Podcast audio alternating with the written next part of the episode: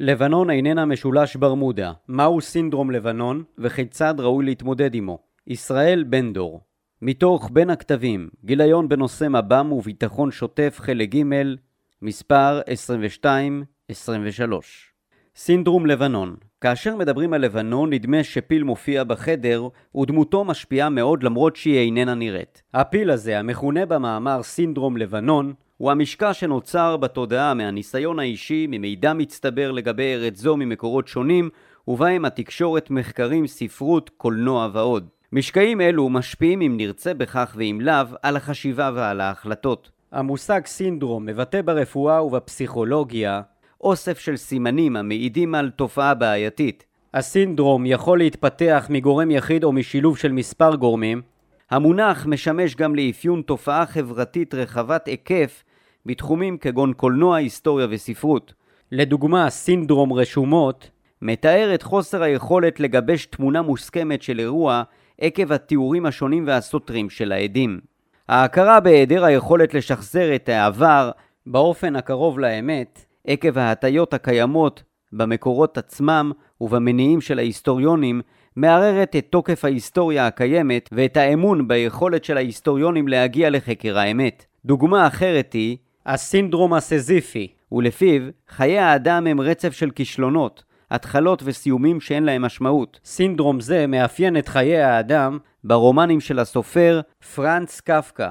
באופן דומה, צמד המילים סינדרום לבנון יכול לבטא את היחס הרווח בחברה הישראלית לארץ זו. היחס בא לידי ביטוי במילים הטראומה הלבנונית או הבוץ הלבנוני, כביכול קללה רובצת על לבנון וכל חדירה לשטחה צפויה להסתיים בכישלון ותוביל לאסון.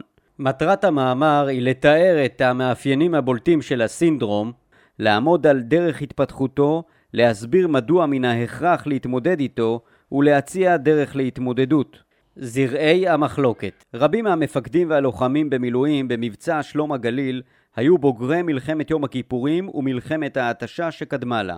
מלחמת ששת הימים ייצגה מבחינות רבות את שיא ההסכמה הלאומית בחברה הישראלית והניצחון המזהיר חיזק לכאורה את הרוח הזו. אולם התמשכות הלחימה וריבוי האבדות במלחמת ההתשה סדקו את ההסכמה הרחבה. במלחמת ההתשה נוצרו לראשונה הסדקים בהסכמה של החברה הישראלית על היעדים הלאומיים ועל המוכנות לשלם את מחיר הדמים שנדרש להשגתם. בגבולות החדשים נוצר הניגוד החריף בין חזית לעורף, והתעורר ויכוח עז על נחיצות העימות. הטרור הפלסטיני הגואה, התעצמות הלחימה בחזית התעלה ואסונות מרובי אבדות שהחמורים בהם היו טיבוע משחטת אילת, אובדן הצוללת דקר ופעולת קראמה יצרו זעזוע קשה ביותר.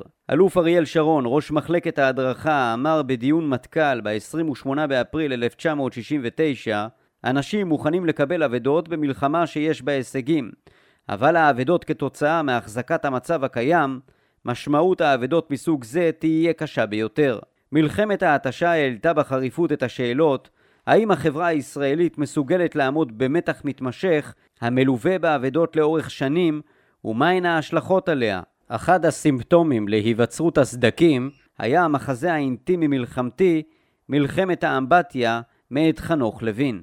ההצגה הסאטירית כוונה נגד הדמות החדשה והמדומה של ישראל כמעצמה, ולוין המשיל את המזרח התיכון לאמבטיה ואת ישראל למלכתו. בסוף אפריל 1970 העלה התיאטרון הקאמרי את ההצגה והיא הורדה לאחר זמן קצר מכיוון שהיא עוררה התנגדות קשה ביותר ונתפסה פוגעת, תבוסתנית, הרסנית ומשתפת פעולה עם האויב. באופן סמלי, ממשלות ישראל נמנעו להכיר במלחמת ההתשה ולכן הוחלט להכריז עליה כעל מלחמה ולהעניק את האות שנקבע לה רק בשנת 2003, 33 שנים לאחר שהתרחשה. תקצר היריעה לפרט את המשקעים הנפשיים והתודעתיים של מלחמת יום הכיפורים. אחד המיתוסים שנפגע אנושות באותה מלחמה ושיש בו רלוונטיות מיוחדת לסינדרום הלבנוני היה המיתוס יש על מי לסמוך.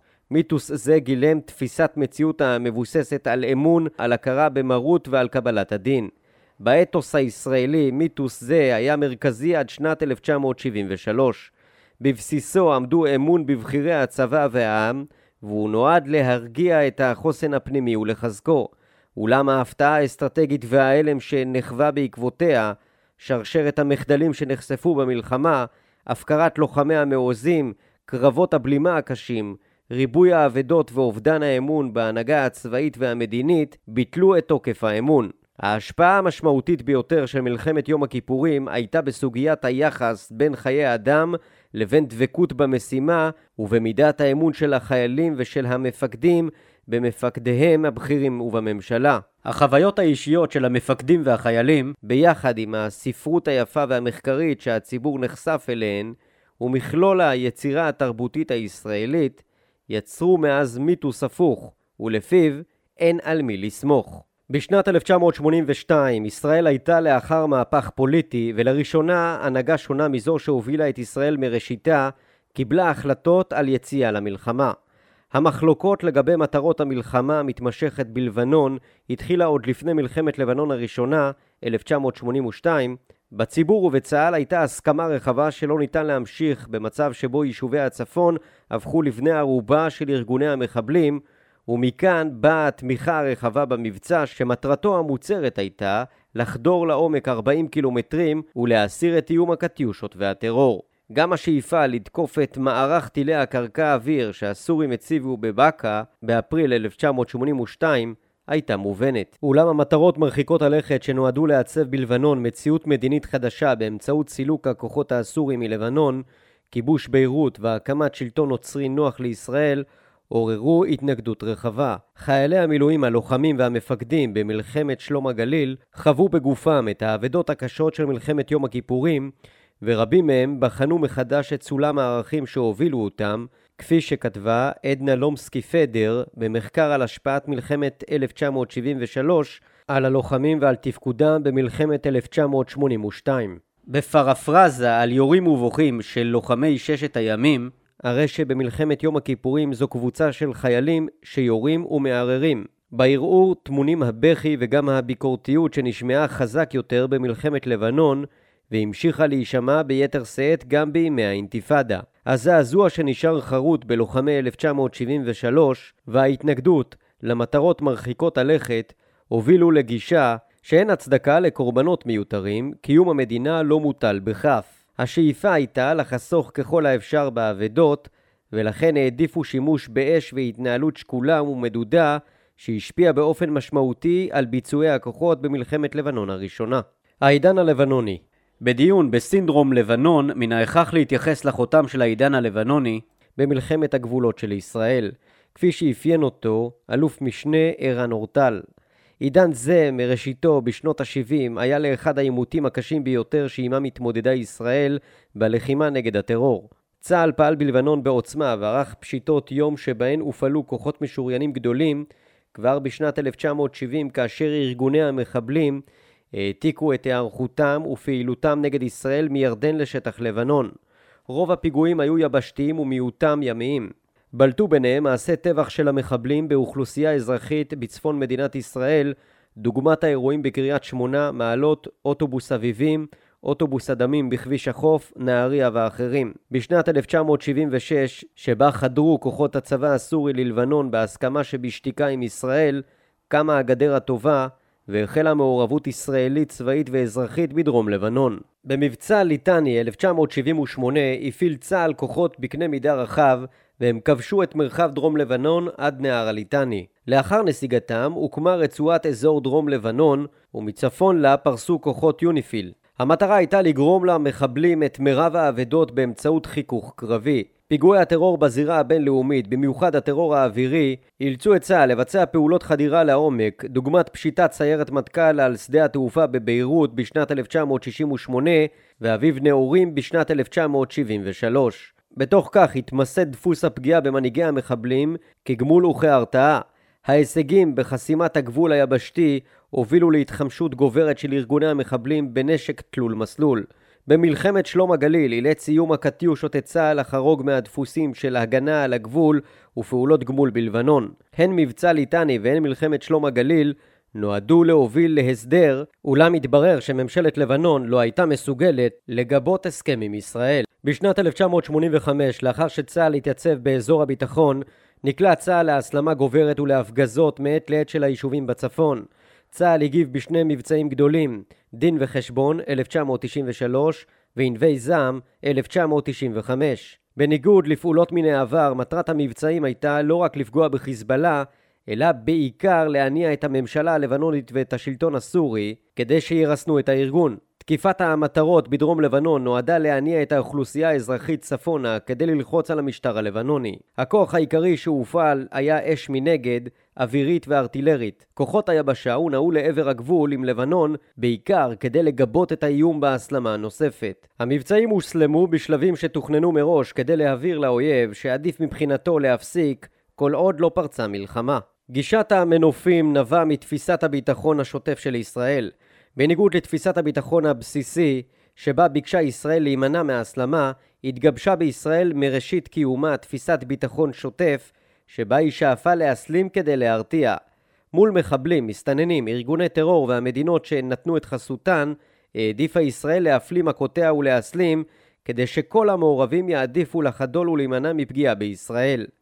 יעילות התפיסה מותנית אם כך בזיהוי האחראי האמיתי כדי שהמהלומה תגיע אל הנמען הנכון. בסוף שנות ה-90 ועל סף הנסיגה מלבנון פנה צה"ל למבצעי גמול הרתעה שהמרכיב העיקרי בהם היה תקיפות אוויריות. התקיפות נוהלו נגד יעדי חיזבאללה בדרום, מטרות תשתית לבנוניות ומטרות עומק. המבצעים נועדו לגבות מחיר מכל הגורמים שסייעו לחיזבאללה וליצור מאזן הרתעה מול חיזבאללה וסוריה לקראת נסיגת צה"ל מלבנון.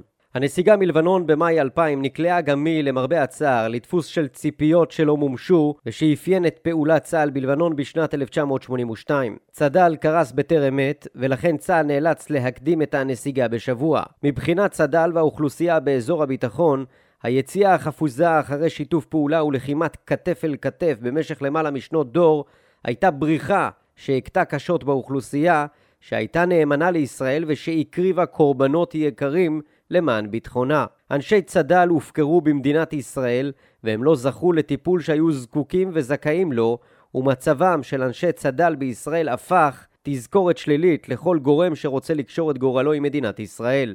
מבחינת החיזבאללה, הנסיגה נתפסה כבריחה וסימן מובהק לחולשת החברה הישראלית, לחוסר יכולתה לעמוד במאבק ממושך ולספוג אבדות ולחוסר נאמנות לבעלי בריתה, כפי שביטא חסן נסראללה, מנהיג הארגון, בנאום קורע העכביש ב-26 במאי שנת 2000. לבנון והאו"ם לא הרחיבו את היערכותם, ולכן חיזבאללה השתלט על דרום לבנון.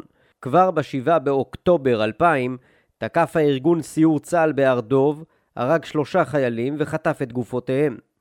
ההבלגה מול ארגון חיזבאללה הובילה לכרסום הדרגתי בהרתעה מולו, הוא הוסיף לנסות ולחטוף חיילים נוספים, וכך נסללה הדרך לפרוץ מלחמת לבנון השנייה עקב תקיפת סיור צה"ל ליד זרית ב-12 ביולי 2006. סינדרום לבנון השפיע רבות על התנהלות הצבא בשנים שקדמו למלחמת לבנון השנייה ובמהלכה. גישת ההכלה מול חיזבאללה שאפיינה את תגובת צה"ל בשנים שקדמו למלחמת לבנון השנייה נבע במידה לא מבוטלת מהסינדרום. אף אחד מהקצינים הבכירים, כך כתבו עמוס הראל ואבי יששכרוף, לא רצה לשחזר את הטראומה של לבנון. לאחר הנסיגה מלבנון גובש רעיון מבצעי למלחמה, הרעיון עסק בהפעלת הכוח בשלוש מדרגות הפעלת אש מנגד, המשוגרת ממרחק, מהלכים קרקעיים מוגבלים ומהלך קרקעי רחב היקף. אולם בשנים בין הנסיגה 2000 לבין מלחמת לבנון השנייה 2006 נדחתה באופן גורף כל אפשרות לפעולה קרקעית בלבנון וצה"ל נמנע במלחמת לבנון השנייה מביצוע מהלך קרקעי נרחב בשלב מוקדם של המלחמה עקב החשש מאבדות ומהיתקות בבוץ הלבנוני. הצמרת הצבאית הייתה סבורה שהקברניטים לא הזדרזו להסתכן בהכנסת כוחות צה"ל בלבנון והכנת תוכניות אופרטיביות והיערכות לעימות בלבנון לא היו בסדר עדיפות גבוה. כך עולה בין היתר מדברי הרמטכ"ל דני חלוץ, אלוף במיל עמנואל סקל, שסייע לזרוע היבשה בגיבוש הלקחים ממלחמת לבנון השנייה, ותת-אלוף גל הירש, מפקד אוגדת הגליל, לפני המלחמה ובמהלכה. הירש כותב בעניין זה כך: האמירות מסוג לא נשוב לבוץ הלבנוני היו מושרשות כל כך עד שסברתי כי הן מעקרות את המחשבה המדינית-צבאית הנקייה. פעמים רבות שמעתי כי צריך למנוע זאת בכל דרך, כאילו לבנון היא זירה אסורה לתמרון קרקעי, וכאילו ההכנות למלחמה שם מתנהלות רק משום שלצבא צריכות להיות תוכניות גם אם הן לא יאושרו. בנייר עמדה לאחר מלחמת לבנון השנייה הגיע האלוף במיל יצחק בן ישראל למסקנה כי עיקר הטאבו סביב כניסה ללבנון לא נבע מעצם הכניסה, אלא משהייה שנכרכה באבדות קשות בנפש במשך 18 שנה.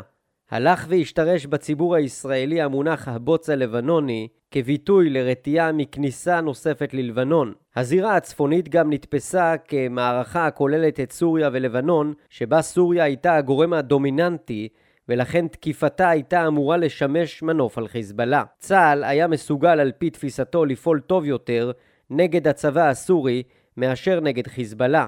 תפיסת ההפעלה של צה"ל מאפריל 2006 התעלמה מן האיום המיידי העומד לפתח ישראל, מלחמה נגד ארגוני טרור שיש להם יכולות צבאיות של מדינה, דוגמת חיזבאללה וחמאס. תפיסת ההפעלה נגנזה לאחר המלחמה. באופן סמלי למדי, אפילו שאלת החלוקה לתקופות של לחימת צה"ל בלבנון לא זכתה עדיין למענה ראוי. מתי הסתיימה מלחמת לבנון הראשונה? ראובן ארליך סבור שהתקופה בין יוני 1982 לינואר 1985 הכוללת את מבצע שלום הגליל ואת מלחמת הגרילה נגד צה"ל בלבנון, ראויה לשם מלחמת לבנון הראשונה. לאחר פינוי המחבלים מביירות ב-31 באוגוסט 1982, ניתן היה להכריז על סיום מבצע שלום הגליל. אולם ממשלת ישראל המשיכה לפעול על מנת להשיג חתימת הסכם שלום עם לבנון בהגמוניה נוצרית. איתות חד שהראה עד כמה מטרה זו לא הייתה ניתנת להשגה, ניתן באמצעות רצח בשיר ג'ומייל והטבח במחנות הפליטים סברה ושתילה, שבא בעקבותיו. הטבח הביא לביקורת חריפה על המלחמה מבית ומחוץ, ולשלילה מוחלטת של המלחמה וההיגיון שעמד מאחוריה. ההתנהגות בישראל הובילה להקמת ועדת כהן, אשר חקרה את הטבח, ומסקנותיה הובילו לרעידת אדמה פוליטית בישראל. המשך המרדף אחרי חזון התעתועים היה כרוך בשהייה מיותרת של צה"ל במשך 32 חודשים בלבנון. במהלך התקופה ישראל הסתבכה עם האוכלוסייה השיעית, ארגון חיזבאללה החל לצבור כוח ולפעול בהכוונה איראנית וסורית ונגד צה"ל התנהלה מלחמת גרילה שגבתה קורבנות רבים. בינואר 1985, לאחר שנכשלו המאמצים להגיע להסכם שלום עם לבנון, החליטה ממשלת ישראל שצה"ל יפנה את לבנון וייערך לאורך הגבול תוך קיום אזור בדרום לבנון, שבו יפעלו כוחות לבנונים מקומיים, צד"ל, בגיבוי צה"ל. הלחימה באזור הביטחון הייתה תקופה חדשה. מדיניות ישראל בלבנון חזרה במאפייניה מבחינות רבות לתקופה שקדמה למלחמה. לדוגמה, ישראל כוננה אזור חיץ והסתמכה על מיליציה מקומית. בשנות ה-90, בנסיבות של תהליך אוסלו, העימות המדמם בלבנון נתפס בחברה הישראלית כמבוי סתום שיש להיחלץ ממנו, ומכיוון שלא ניתן להשיג דבר, הקורבנות נתפסו כקורבנות שווא. החלוקה שצוינה לעיל אינה מבטאת נכונה את ההתפתחות ההיסטורית הן מבחינת מה שקדם לשנת 1982 והן מבחינת מה שהתרחש לאחר שנת 2000. ראשית הפיכת לבנון לחזית פעילה הייתה עם התבססות המחבלים והמשיכה במלחמת האזרחים הלבנונית ובהשתלטות הסורית. בשנת 1976 פלש הצבא הסורי ללבנון וצה"ל החל להעניק סיוע לנוצרים בלבנון. לפיכך ניתן להציע שרצף הלחימה של צה"ל בלבנון משנת 1976 ועד שנת 2006 יכונה מלחמת 30 השנה של צה"ל בלבנון 1976 עד 2006. במבט לאחור נראה שמלחמת לבנון השנייה הייתה מעין השלמה של הנסיגה, מכיוון שהיא הובילה לחיזוק ממד ההרתעה שהיה חסר בנסיגה מול חיזבאללה באמצעות פגיעה קשה במעוז הארגון בביירות. לאחר מלחמת לבנון השנייה השתררה רגיעה הנמשכת עד היום, אך ברור שהאיומים מלבנון ובראשם התעצמות חיזבאללה שרירים וקיימים, ועימות עלול לפרוץ בכל עת. בתוך התקופה בת 30 השנים, 1976 עד 2006, ניתן לזהות תקופות קצרות של מהלכים שבהם הופעלו כוחות גדולים בתנופה ובמהלכים משמעותיים, כפי שהיו מבצע ליטני בשנת 1978, שבוע הלחימה הראשון במלחמת שלום הגליל, והמהלך הקרקעי בסיום מלחמת לבנון השנייה. במרבית השנים הלחימה נשא אופי של לחימה בעצימות נמוכה, וכך התחזקו התחושות הסזיפיות של מאמצים מתמידים הכרוכים בקורבנות שאינם מממשים את הציפיות. דור לבנון בשנת 2008 הגדיר הרמטכ"ל גבי אשכנזי את בני דורו כבני דור לבנון שחוו בארץ זו טראומה שעיצבה את אישיותם. בלבנון, כך תיאר אשכנזי, השקיע דור לוחמים חלק ניכר מחייו, ובתוך תקופה זו איבדו מאות את חבריהם ומפקדיהם, שדמם נספג באדמת ארץ זו. לבנון, לדבריו, היא ארץ יפה וארורה גם יחד, וסמלה המובהק הוא מבצר הבופור המאיים על סביבתו. הסינדרום, כפי שהוא קיים בתודעת הציבור הישראלי, מכיל גם מרכיבים טרגיים. ציפיות נכזבו והתרסקו תוכניות מגלומניות שהייתה בהן יוהרה ליצור מציאות שבה יחוסלו כל האיומים על ישראל משטח לבנון ויוקם בה משטר אוהד לישראל שיחתום עמה על הסכם שלום. השקעת כוחות גדולים ומשאבים אדירים תחת פיקוד מפקדים נודעים לתהילה ובמחירים כבדים בנפש ובחומר הובילה להתבוססות בבוץ הלבנוני ולעימות חריף בחברה הישראלית. בשנת 2000 כידוע צה"ל נסוג מלבנון באופן חד צדדי ללא כל הסדר מדיני. הוויכוח סביב נחיצות המלחמה בלבנון התחבר גם לתפיסה שהפכה לנחלת הציבור ושלפיה אדם אחד, שר הביטחון, אריאל שרון, מפקד ולוחם ותיק ועתיר זכויות בעצמו, עונה את ממשלת ישראל ואת העומד בראשה, ראש הממשלה מנחם בגין, והוליך את מדינת ישראל לתוך הסתבכות צבאית ומדינית שהייתה כרוכה במחירים כבדים. אכן אשכנזי הוא מהנציגים הבולטים של דור לבנון, ודרכו בצה"ל שלובה בלחימה בלבנון, מן הפציעה במבצע ליטני בשנת 1978, דרך הפיקוד על הכוחות שכבשו את הבופור וסביבתו במלחמת שלום הגליל, ובהמשך בפיקוד על חטיבת חירם וגולני ועוצבת יקל. במאי 2000, בזמן שכיהן בתפקיד מפקד פיקוד הצפון, הופקד אשכנזי על נסיגת צה"ל מלבנון. הדברים של אשכנזי צריכים להיבחן בהקשר הרחב של עמדת החברה הישראלית כלפי לבנון וביטוייה התרבותיים. מראשית שנות ה-80 בלטו בעיתונות, בקולנוע, בשירה ובתיאטרון בישראל ההכרה בסבל האוכלוסייה האזרחית בלבנון, השאיפה לזכות ביחס חיובי של העולם והנטייה להפגין כלפי חוץ רגשות, חששות וספקות של החיילים. סבל האוכלוסייה הערבית בלבנון הועלה על נס, ואילו יכולת הלחימה וההישגים הוצנעו. עיתונאים רבים פיתחו סלידה מפני הפעלת הכוח על ידי צה"ל, ולדעת חלקם חייליו כמעט הפכו לאיש הרע בסכסוך. הפיצול של החברה הישראלית לימין ושמאל החריף ככל שהמלחמה הסתבכה והלכה. עם הזמן גאה הזעם על הביצועים הצבאיים הלקויים, על מספר ההולך וגדל של קורבנות המלחמה, על הכתם המוסרי שספגה ישראל בטבח בסברה ושתילה, ועל תסיסת הימין המשיחי שבאה לידי ביטוי ברצח אמיל גרינצוויג. משוררים כתבו שירי מחאה על הטבח שביצעו הפלגנות הנוצרית בפליטים פלסטינים במחנות סברה ושתילה, כמעשה נקמה על רצח בשיר ג'ומייל, נשיא לבנון הנבחר, בזמן שצה"ל נמצא בביירות. הסרטים הישראלים על המלחמה בלבנון, דוגמת שתי אצבעות מצידון ואחרים, הושפעו ברוחם מהסרטים האמריקאים על מלחמת וייטנאם, שתיארו את המלחמה כמחלה חברתית וכאסון מיותר לכל המעורבים בה. בין השנים 2007 ל-2009, כאילו בתגובה למלחמת לבנון השנייה בקיץ 2006, יצאו להקרנה בארץ שלושה סרטים העוסקים במלחמת לבנון הראשונה, בופור, שהקרנת הבכורה שלו הייתה במרס 2007, ולסים בשיר שעלה למסכים ביוני 2008 ולבנון שראה אור בספטמבר 2009. לבנון, אחרון המוקרנים, מביא את הסיפור האישי של יוצרו שמוליק מעוז המתרחש ביום הראשון למלחמה.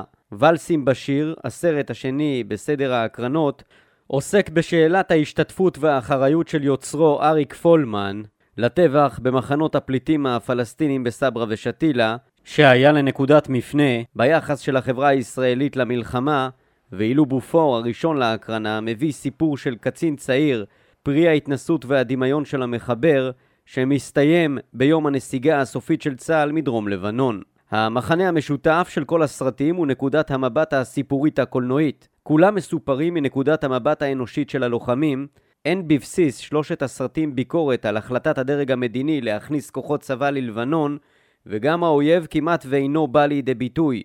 החיילים רואים עצמם קורבנות של המלחמה שהופקרו בשדות הקרב. לטענת יעל מונק, שלושת הסרטים מנסים לשחזר את עידן התום של הנעורים, אותו הזמן האבוד שהושחת במלחמה ואינו מצליח להשתקם בהווה. ההתנגדות החריפה למלחמה בלבנון בחברה הישראלית, הביקורת על הביצועים של כוחות היבשה ומסקנות ועדת החקירה על הטבח בסברה ושתילה פגמו בעילת הגבורה של דור מפקדי מלחמת יום הכיפורים שהחזיק בתפקידים הבכירים באותה עת. הבולטים בהם היו שר הביטחון אריאל שרון ורפאל איתן הרמטכ"ל. אך גם כלפי אחרים, ובהם אלוף אביגדור בן גל, מפקד הגיס, וחלק ממפקדי האוגדות שניתן שהם אחראים לתקלות ולמיעוט ההישגים בפעולות כוחות היבשה במלחמה. תופעה דומה בלטה גם במלחמת לבנון השנייה, בין היתר נפגעה במיוחד היוקרה של הרמטכ"ל דני חלוץ, מפקד פיקוד הצפון אלוף אודי אדם, ומפקד אוגדת הגליל תת-אלוף גל הירש. המחקרים שנכתבו במסגרת מחלקת ההיסטוריה של צה"ל לא פורסמו לציבור הרחב, למעט סנונית ראשונה בין הספרים המעטים הזמינים על המדף, בולטים באיכותם שניים שפורסמו לפני למעלה משלושים שנה. מלחמת שולל וקללת הכלים השבורים, אפילו כותרת הספרים המעטים שפורסמו במהלך השנים, מעידות על היחס השלילי של החברה הישראלית למלחמה בלבנון. לדוגמה, שמות שני הספרים הראשונים על מלחמת לבנון הראשונה מבטאים הונאה מכוונת והידרדרות בלתי נשלטת. הספר, קללת הכלים השבורים, ובו מסקנות דוח שכתב אלוף משנה עמנואל ולד, אך מערכת הביטחון גנזה אותו, מבטא ביקורת מרה על סף ייאוש קיומי מתפקוד צה"ל במלחמת לבנון הראשונה, הספר פלונטר מתאר את פעילות שלוחת המוסד בלבנון, ובשנת 2018 פורסם הספר עלייתו ונפילתו של בשיר ג'ומייל, שכותרת המשנה שלו היא סיפור שקיעתה של ישראל בביצה הלבנונית. האם הייתה מלחמת לבנון הראשונה מלחמת שולל? המוטיב של הולכת שולל ביחס למלחמת לבנון הראשונה היה ועודנו מרכיב חשוב בסינדרום לבנון. התחושה שנוצרה בציבור הייתה ששר הביטחון אריק שרון הוליך שולל את ראש הממשלה מנחם בגין, את ממשלת ישראל, את הצבא ואת המדינה כולה למלחמה ממושכת, עקובת דמים, שבסופו של דבר הייתה גם חסרת תכלית. על פי הדימוי של מלחמת שולל תחת מסווה של יציאה למבצע מצומצם בהיקפו שמטרותיו היו להסיר את איום המחבלים על הצפון ובמניפולציות שונות הוביל שרון את מדינת ישראל למלחמה שיעדיה היו לסלק את הצבא הסורי מלבנון בכוח ולהקים בלבנון משטר בראשות נשיא נוצרי שיחתום על הסכם שלום עם ישראל. החתירה המתמדת של שרון להשגת המטרות ארוכות הטווח שצוינו לעיל סיבכה את ישראל בלחימה עקובת דמים בלבנון במשך 18 שנים עד לנסיגה במאי 2000. מרבית הציבור התנגד להפעלת צה"ל לטובת המטרות ארוכות הטווח, וההתנגדות גאתה עוד יותר ככל שחלפו השנים ומספר הנופלים הלך וגדל. התקשורת, הספרות, השירה והקולנוע חיזקו את העלבון והזעם בתודעת הציבור. רק לאחרונה, בשנת 2017, פרסם שמעון גולן, חוקר בכיר ממחלקת ההיסטוריה בצה"ל, את הספר שלג בלבנון. הייחוד של הספר הוא באיכות ובפירוט של מידע רב ערך על התכנון המבצעי, קבלת ההחלטות ברמה האסטרטגית, היערכות המודיעין, הפקודות והמהלכים מסוף שנת 1980 ועד 19 בספטמבר 1982. הספר מאפשר לראשונה לבחון ביסודיות את שאלות היסוד הנוגעות למלחמה, דוגמת השתלשלות התכנון המבצעי, הקשרים עם הנוצרים וההיערכות לגבי העימות עם הסורים. בין היתר מאפשר המידע המפורט לבדוק את התפיסה שצוינה לעיל, ולפיה שר הביטחון אריאל שרון הוליך את ראש הממשלה מנחם בגין ואת ממשלת ישראל, ובעקבותיה את צה"ל ומדינת ישראל כולה, למלחמת שולל. לדברי זאב שיף ואהוד יערי, שרון הצליח להוביל את הממשלה לאישור מהלכים של חלקים מן התוכנית הגדולה שאליה שאף. לדבריהם, שרון קבע את התוכנית הגדולה, והיא לא נידונה בצורה יסודית בממשלה ובמטה הכללי לפני המלחמה ובמהלכה. במבט לאחור ובחוכמה בדיעבד, גם אם אין לבטל את הכוח של שרון ואת השפעתו, ניתן להיווכח שהתוכנית הגדולה הייתה ידועה לרבים. מאמרים המותחים ביקורת על הצעדים העיקריים בתוכנית הגדולה, דוגמת מלחמה עם הצבא הסורי בלבנון וכיבוש ביירות, פורסמו בעיתונות לפני המלחמה ובמהלכה. מן התיעוד בספר של גולן עולה שעזר ויצמן, קודמו של שרון בתפקיד, דן ברעיונות המרכזיים שהפכו לחלק מהתוכנית הגדולה עוד בקיץ 1979. עוד עולה מן הספר כי לאחר ששרון מונה לשר הביטחון ב-20 בדצמבר 1981 הוצגה תוכנית אורנים לראשונה בפני ממשלת ישראל והוסברו לה היעדים והדרך להשגתם. לצד התוכנית הגדולה, עד ביירות ואף מצפון לה, תוכננו תוכניות מצומצמות שהותאמו, כפי שהיה ידוע לכל הדרגים, לאפשרות של המעבר אם יינתן האישור לביצוע התוכנית הגדולה. מעת לעת אירעו אירועים חריגים שהובילו להעלאת הכוננות עד כדי עמידה על סף יציאה למלחמה, והתוכנית נידונה שוב ושוב. אמנם המטרות אכן היו יומרניות, ושר הביטחון היה דומיננטי באופן חסר תקדים, אך מכיוון שהתכנון וההכנות היו ממושכים ביותר, והצמרת המדינית-צבאית, ובראשה בגין, הייתה מודעת, נראה לכותב שורות אלו, שניתן להטיל ספק בתפיסה שלפיה אדם אחד, שרון, הוליך שולל את הצמרת המדינית והצבאית, הן בתקופה שקדמה למלחמה והן במהלכה. דעה אחרת, הפוכה, ביטא העיתונאי עוזי בן זימן ששרון האשימו בטענה שהוציא את דיבתו רעה כאשר כתב שבדיעבד בגין ידע ששרון רימה אותו בזמן המלחמה. בן זימן זוכה לאחר מאבק משפטי ממושך ואף הוא רואה בספר של גולן את המצע העובדתי המהימן ביותר על התנהלות ההנהגה הצבאית והמדינית במלחמת לבנון הראשונה. אולם לדעתו מן התיעוד בספר עולה כי שרון הצליח במהלך המלחמה לתמרן את בגין ואת הממשלה שלא היו שותפים לכוונותיו לאשר את המהלכים שהציע, כשהוא אינו מהסס להטות אותם ולהציג להם מצגי שווא. נראה שהדיון ההיסטורי בשאלת הולכת השולל רק החל, וניתן להסכים שהספר של גולן מאפשר לראשונה לקיים ויכוח מבוסס על מקורות היסטוריים בסוגיה זו. ספרות כעדות היסטורית כיום מקובל במחקר ההיסטורי להתייחס גם ליצירה הספרותית כמקור היסטורי המעיד על רוח הזמן. ברגישותו הייחודית הסופר קולט, מאבד ומבטא בבהירות את הלכי הרוח של החברה שהוא חלק ממנה, וככל שהסופר מוערך יותר, היצירה משפיעה על קוריאה. בהקשר זה מצאתי לנכון להתייחס לשלושה רומנים דוד גרוסמן, אישה בורחת מבשורה, רון לשם, אם יש גן עדן, מתי פרידמן, דלעת. אישה בורחת מבשורה, הרומן רחב העלילה של הסופר דוד גרוסמן חודר לתוך ההתמודדות של החברה הישראלית עם הסכסוך הערבי-ישראלי, עם היחס לערבים בארץ ובמרחב, עם המלחמה המתמשכת ועם השכול. במאי 2003 החל דוד גרוסמן לכתוב את הספר שפורסם בשנת 2008.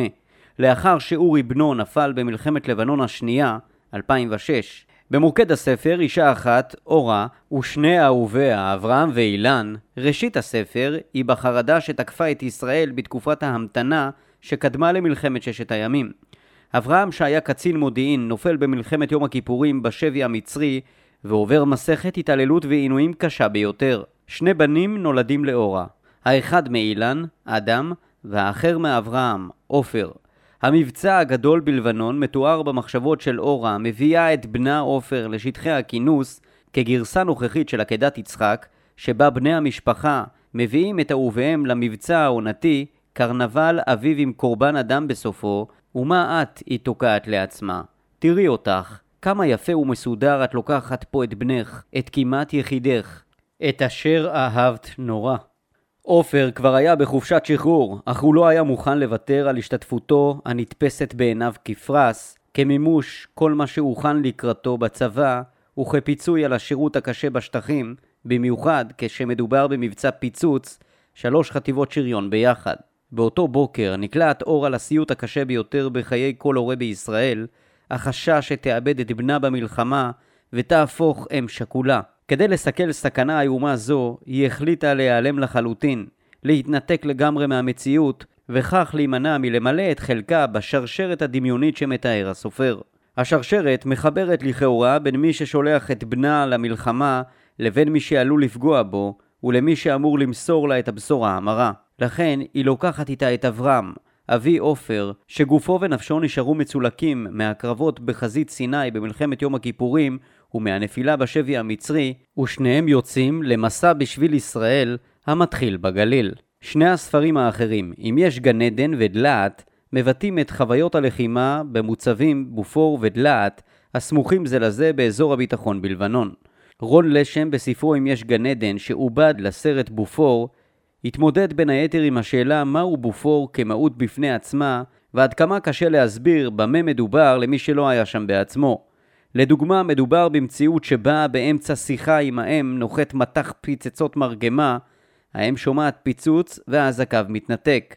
הבן מודע לחרדה התוקפת את האם, מזדהה איתה ומרחם עליה, אך ימים עלולים לעבור לפני שהקו יחובר מחדש. בדוגמה אחרת מתאר המחבר גשם של פצמ"רים שהיה יורד על המוצב בלילות, וניתן לו הכינוי גשם סגול.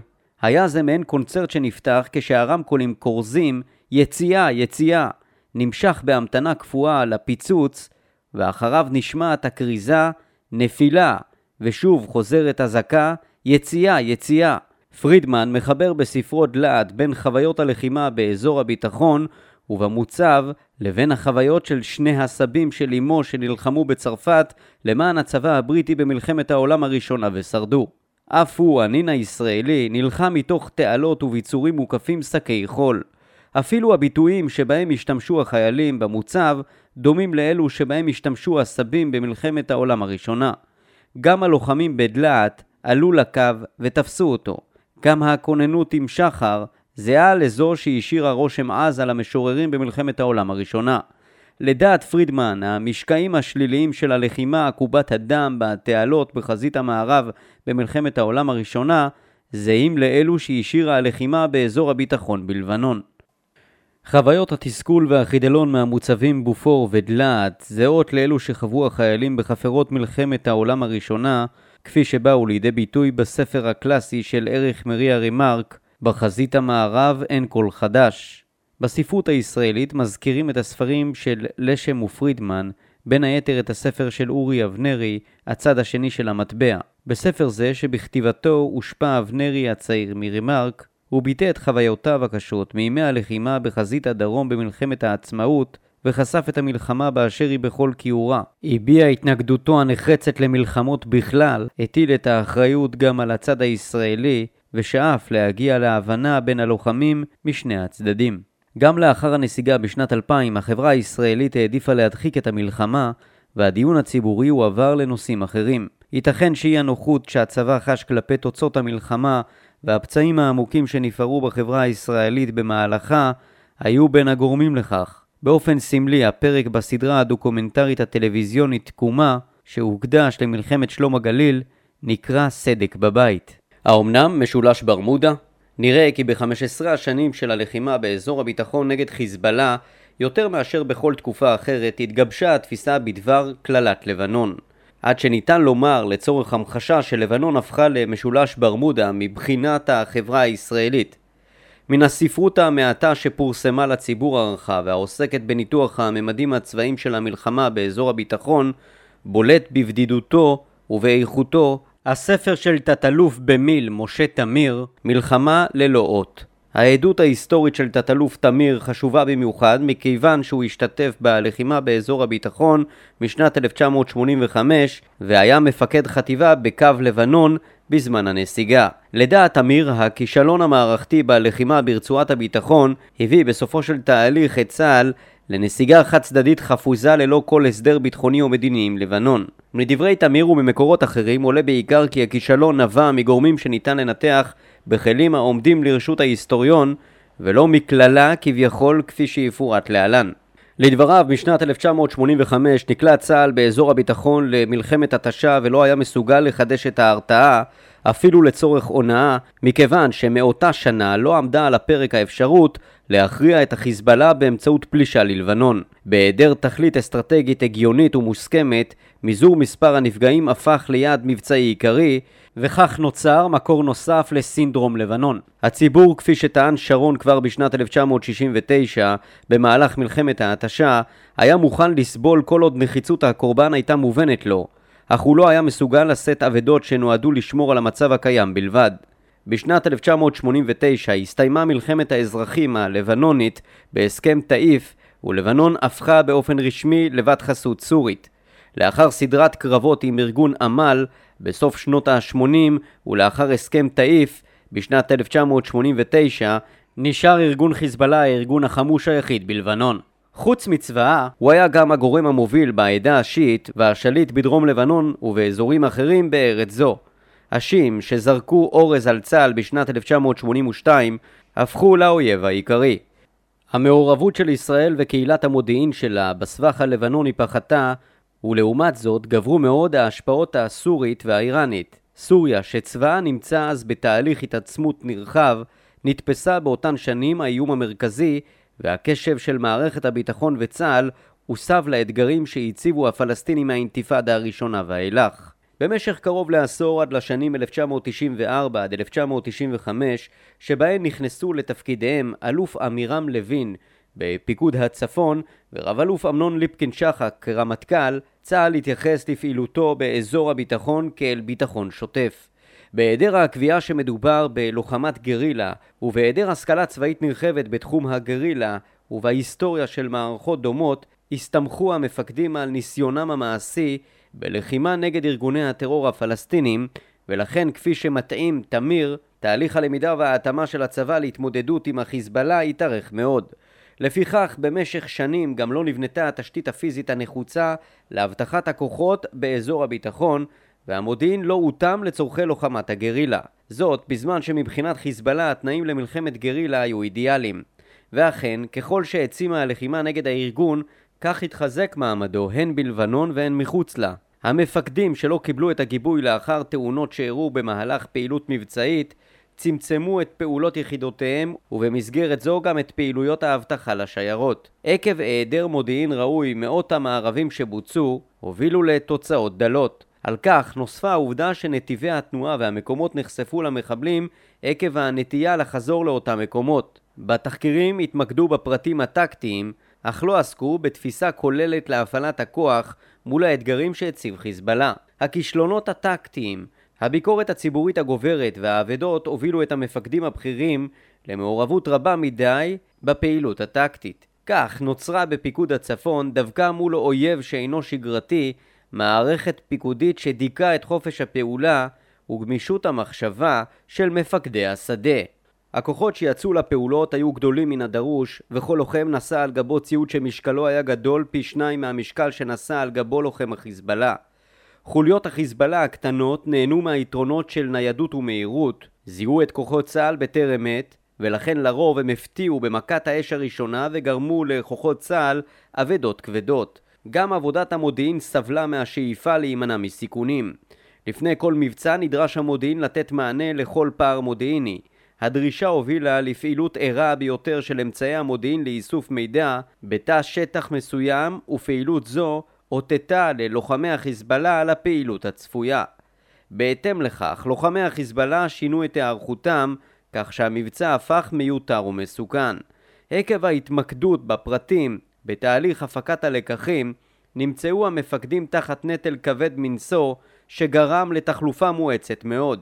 לוין וליפקין שחק חוללו את התפנית ומכאן ואילך הוחלט שמדובר במלחמה לכל דבר וננקטו צעדים בהתאם ובהם הקמת יחידת אגוז, הגברת הפעילות נגד חיזבאללה ובכלל זה פגיעה בבכירים, עידוד יוזמה ומתן גיבוי למפקדים בשטח ושיפור ניכר באיסוף מודיעין ובהעברת הידיעות ליחידות. בשנים 1998 עד 1999, על סף הנסיגה, ירד מספר הרוגי צה"ל בלחימה באזור הביטחון ונרשם שיפור מתמיד ביכולת הצבא מול החיזבאללה.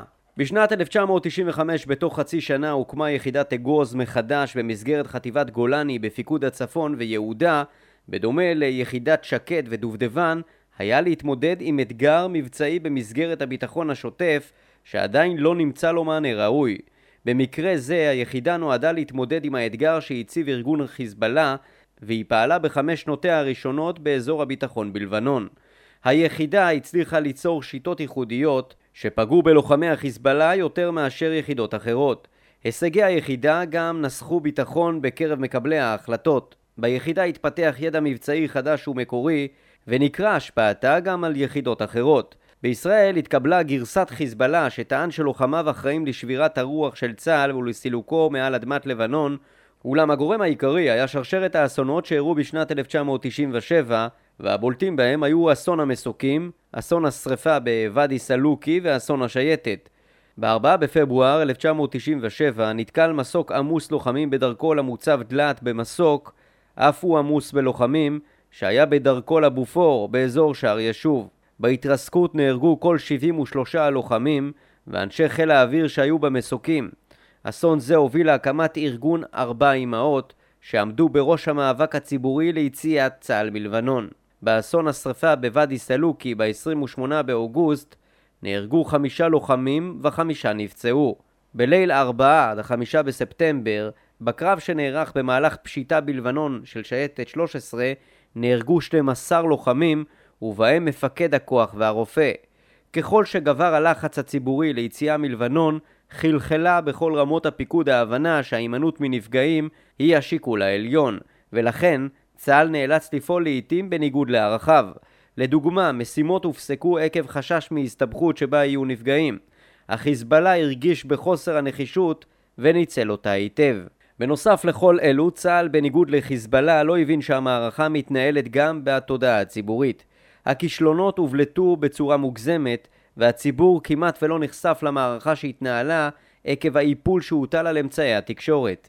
מנגד, חיזבאללה השכיל לנצל את הזירה התקשורתית לצרכיו. אחת הדוגמאות הבולטות הייתה אירוע דלעת ב-29 באוקטובר 1994. באותו יום אנשי החיזבאללה הסתערו על המוצב, חייל נהרג ושני תצפיתנים נטשו את העמדות וברחו. אנשי הארגון תקעו את דגל הארגון על אחת הסוללות ונסוגו ללא נפגעים ומבלי שנורתה אש לעברם. חיזבאללה צילם את ההתקפה והארגון השתמש בסרט ללוחמה פסיכולוגית. כפי שניתן לעמוד על הקשיים והכשלים בניתוח הלחימה באזור הביטחון, כך ניתן לעמוד עליהם בניתוח מהלכי צה"ל במלחמת לבנון הראשונה והשנייה. התקלות במלחמה ארוכת השנים בלבנון נבעו בעיקר מכשלים או מטעויות שניתן לעמוד עליהן ולטפל בהן. לדוגמה, במלחמת לבנון הראשונה בלטו כשלים שנבעו מפעולה מאולתרת תוך התעלמות מהתוכניות הקיימות, מציוותי כוחות שנוצרו ברגע האחרון, מבעיות תיאום בין מפקדות ובין זרועות, מקטיעת רצף הלחימה בלילה ולעיתים גם ביום, מהיעדר תיאום בין דרג מדיני לצבאי ועוד. כך לדוגמה מהלך הניבל של אוגודה 162 לדהר אל-ביידר על כביש דמשק ביירות התעכב בגלל תנועה לא מאובטחת בציר הררי ובעיות תיאום בין הדרג המדיני לצבאי שאפשרו לסורים למקם כוחות קומנדו ושריון בעין זחלתה. בבקעה שבגזרה המזרחית לא הגיעו כוחות הגיס הצפוני אל כביש דמשק ביירות בגלל רצף העיכובים המצטבר עקב לחימת הכוחות הסורים הקטנים ברצועת האבטחה היעדר רציפות בלחימה וכמה תקלות קשות ובהן פרשת חילוץ גדוד המילואים מסולטן יעקב. ההכרעה המיוחלת בבקעה לא הושגה, למרות שהמערכים הסוריים בבאקה כבר התמוטטו והכוחות שהסורים הזרימו לא הספיקו לייצב מערך חדש עד להפסקת האש מסיבות שניתן לנתחן ולעמוד עליהן.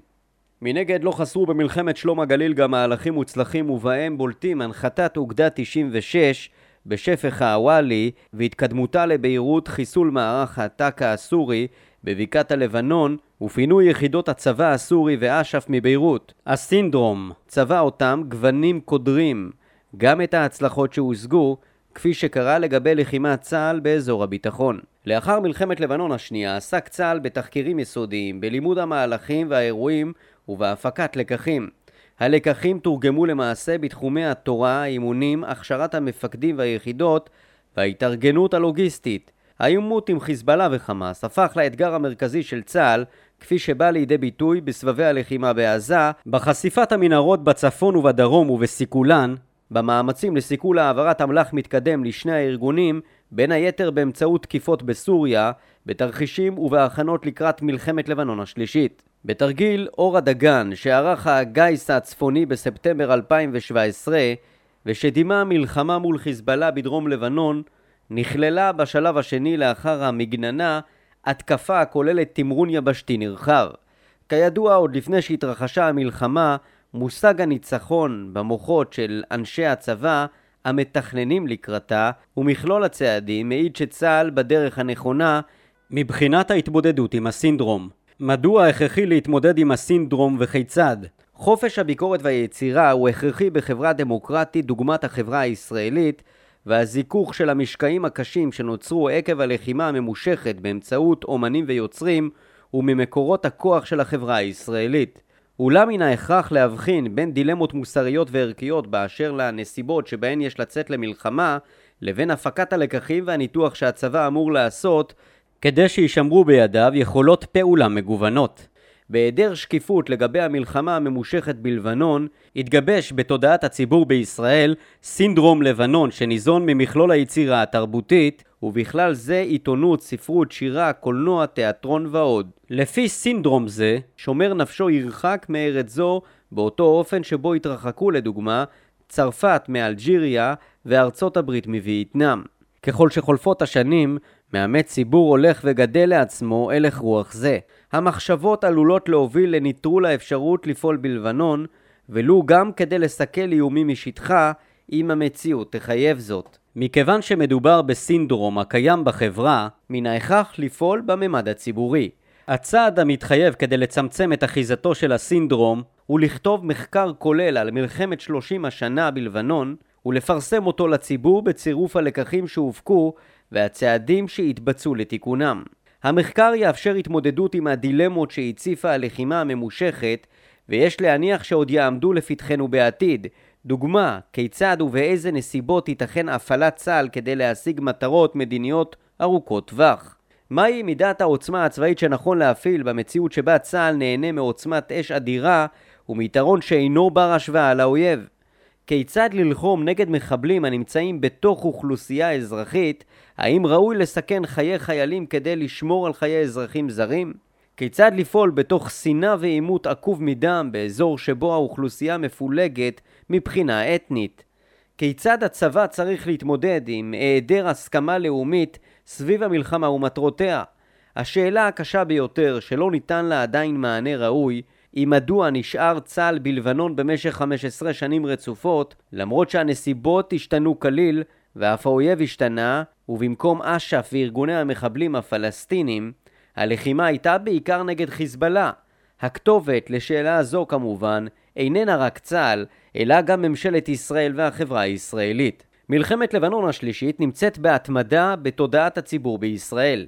היא נידונה בתקשורת וניזונה גם מהצהרות ראשי ארגון החיזבאללה ולפיהן יש ביכולתם לפגוע באתרים אסטרטגיים בעורף הישראלי ולכבוש חלקים מהגליל.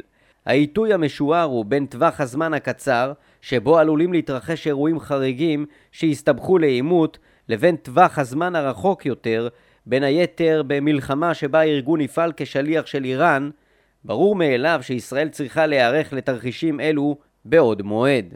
מלחמת לבנון השנייה הוכיחה שלוחמה מנגד של צה"ל באמצעות הפעלת אש בעוצמה רבה לא נטרלה את יכולת הלחימה והשיגור של ארגון חיזבאללה ולא הובילה לתוצאות שקיוו להן. זאת בזמן שהפעלת האש מנגד של חיזבאללה שירתה היטב את מטרותיו מכיוון שהיא פגעה באזרחים ושיבשה את מהלך החיים של חלק ניכר מהאוכלוסייה.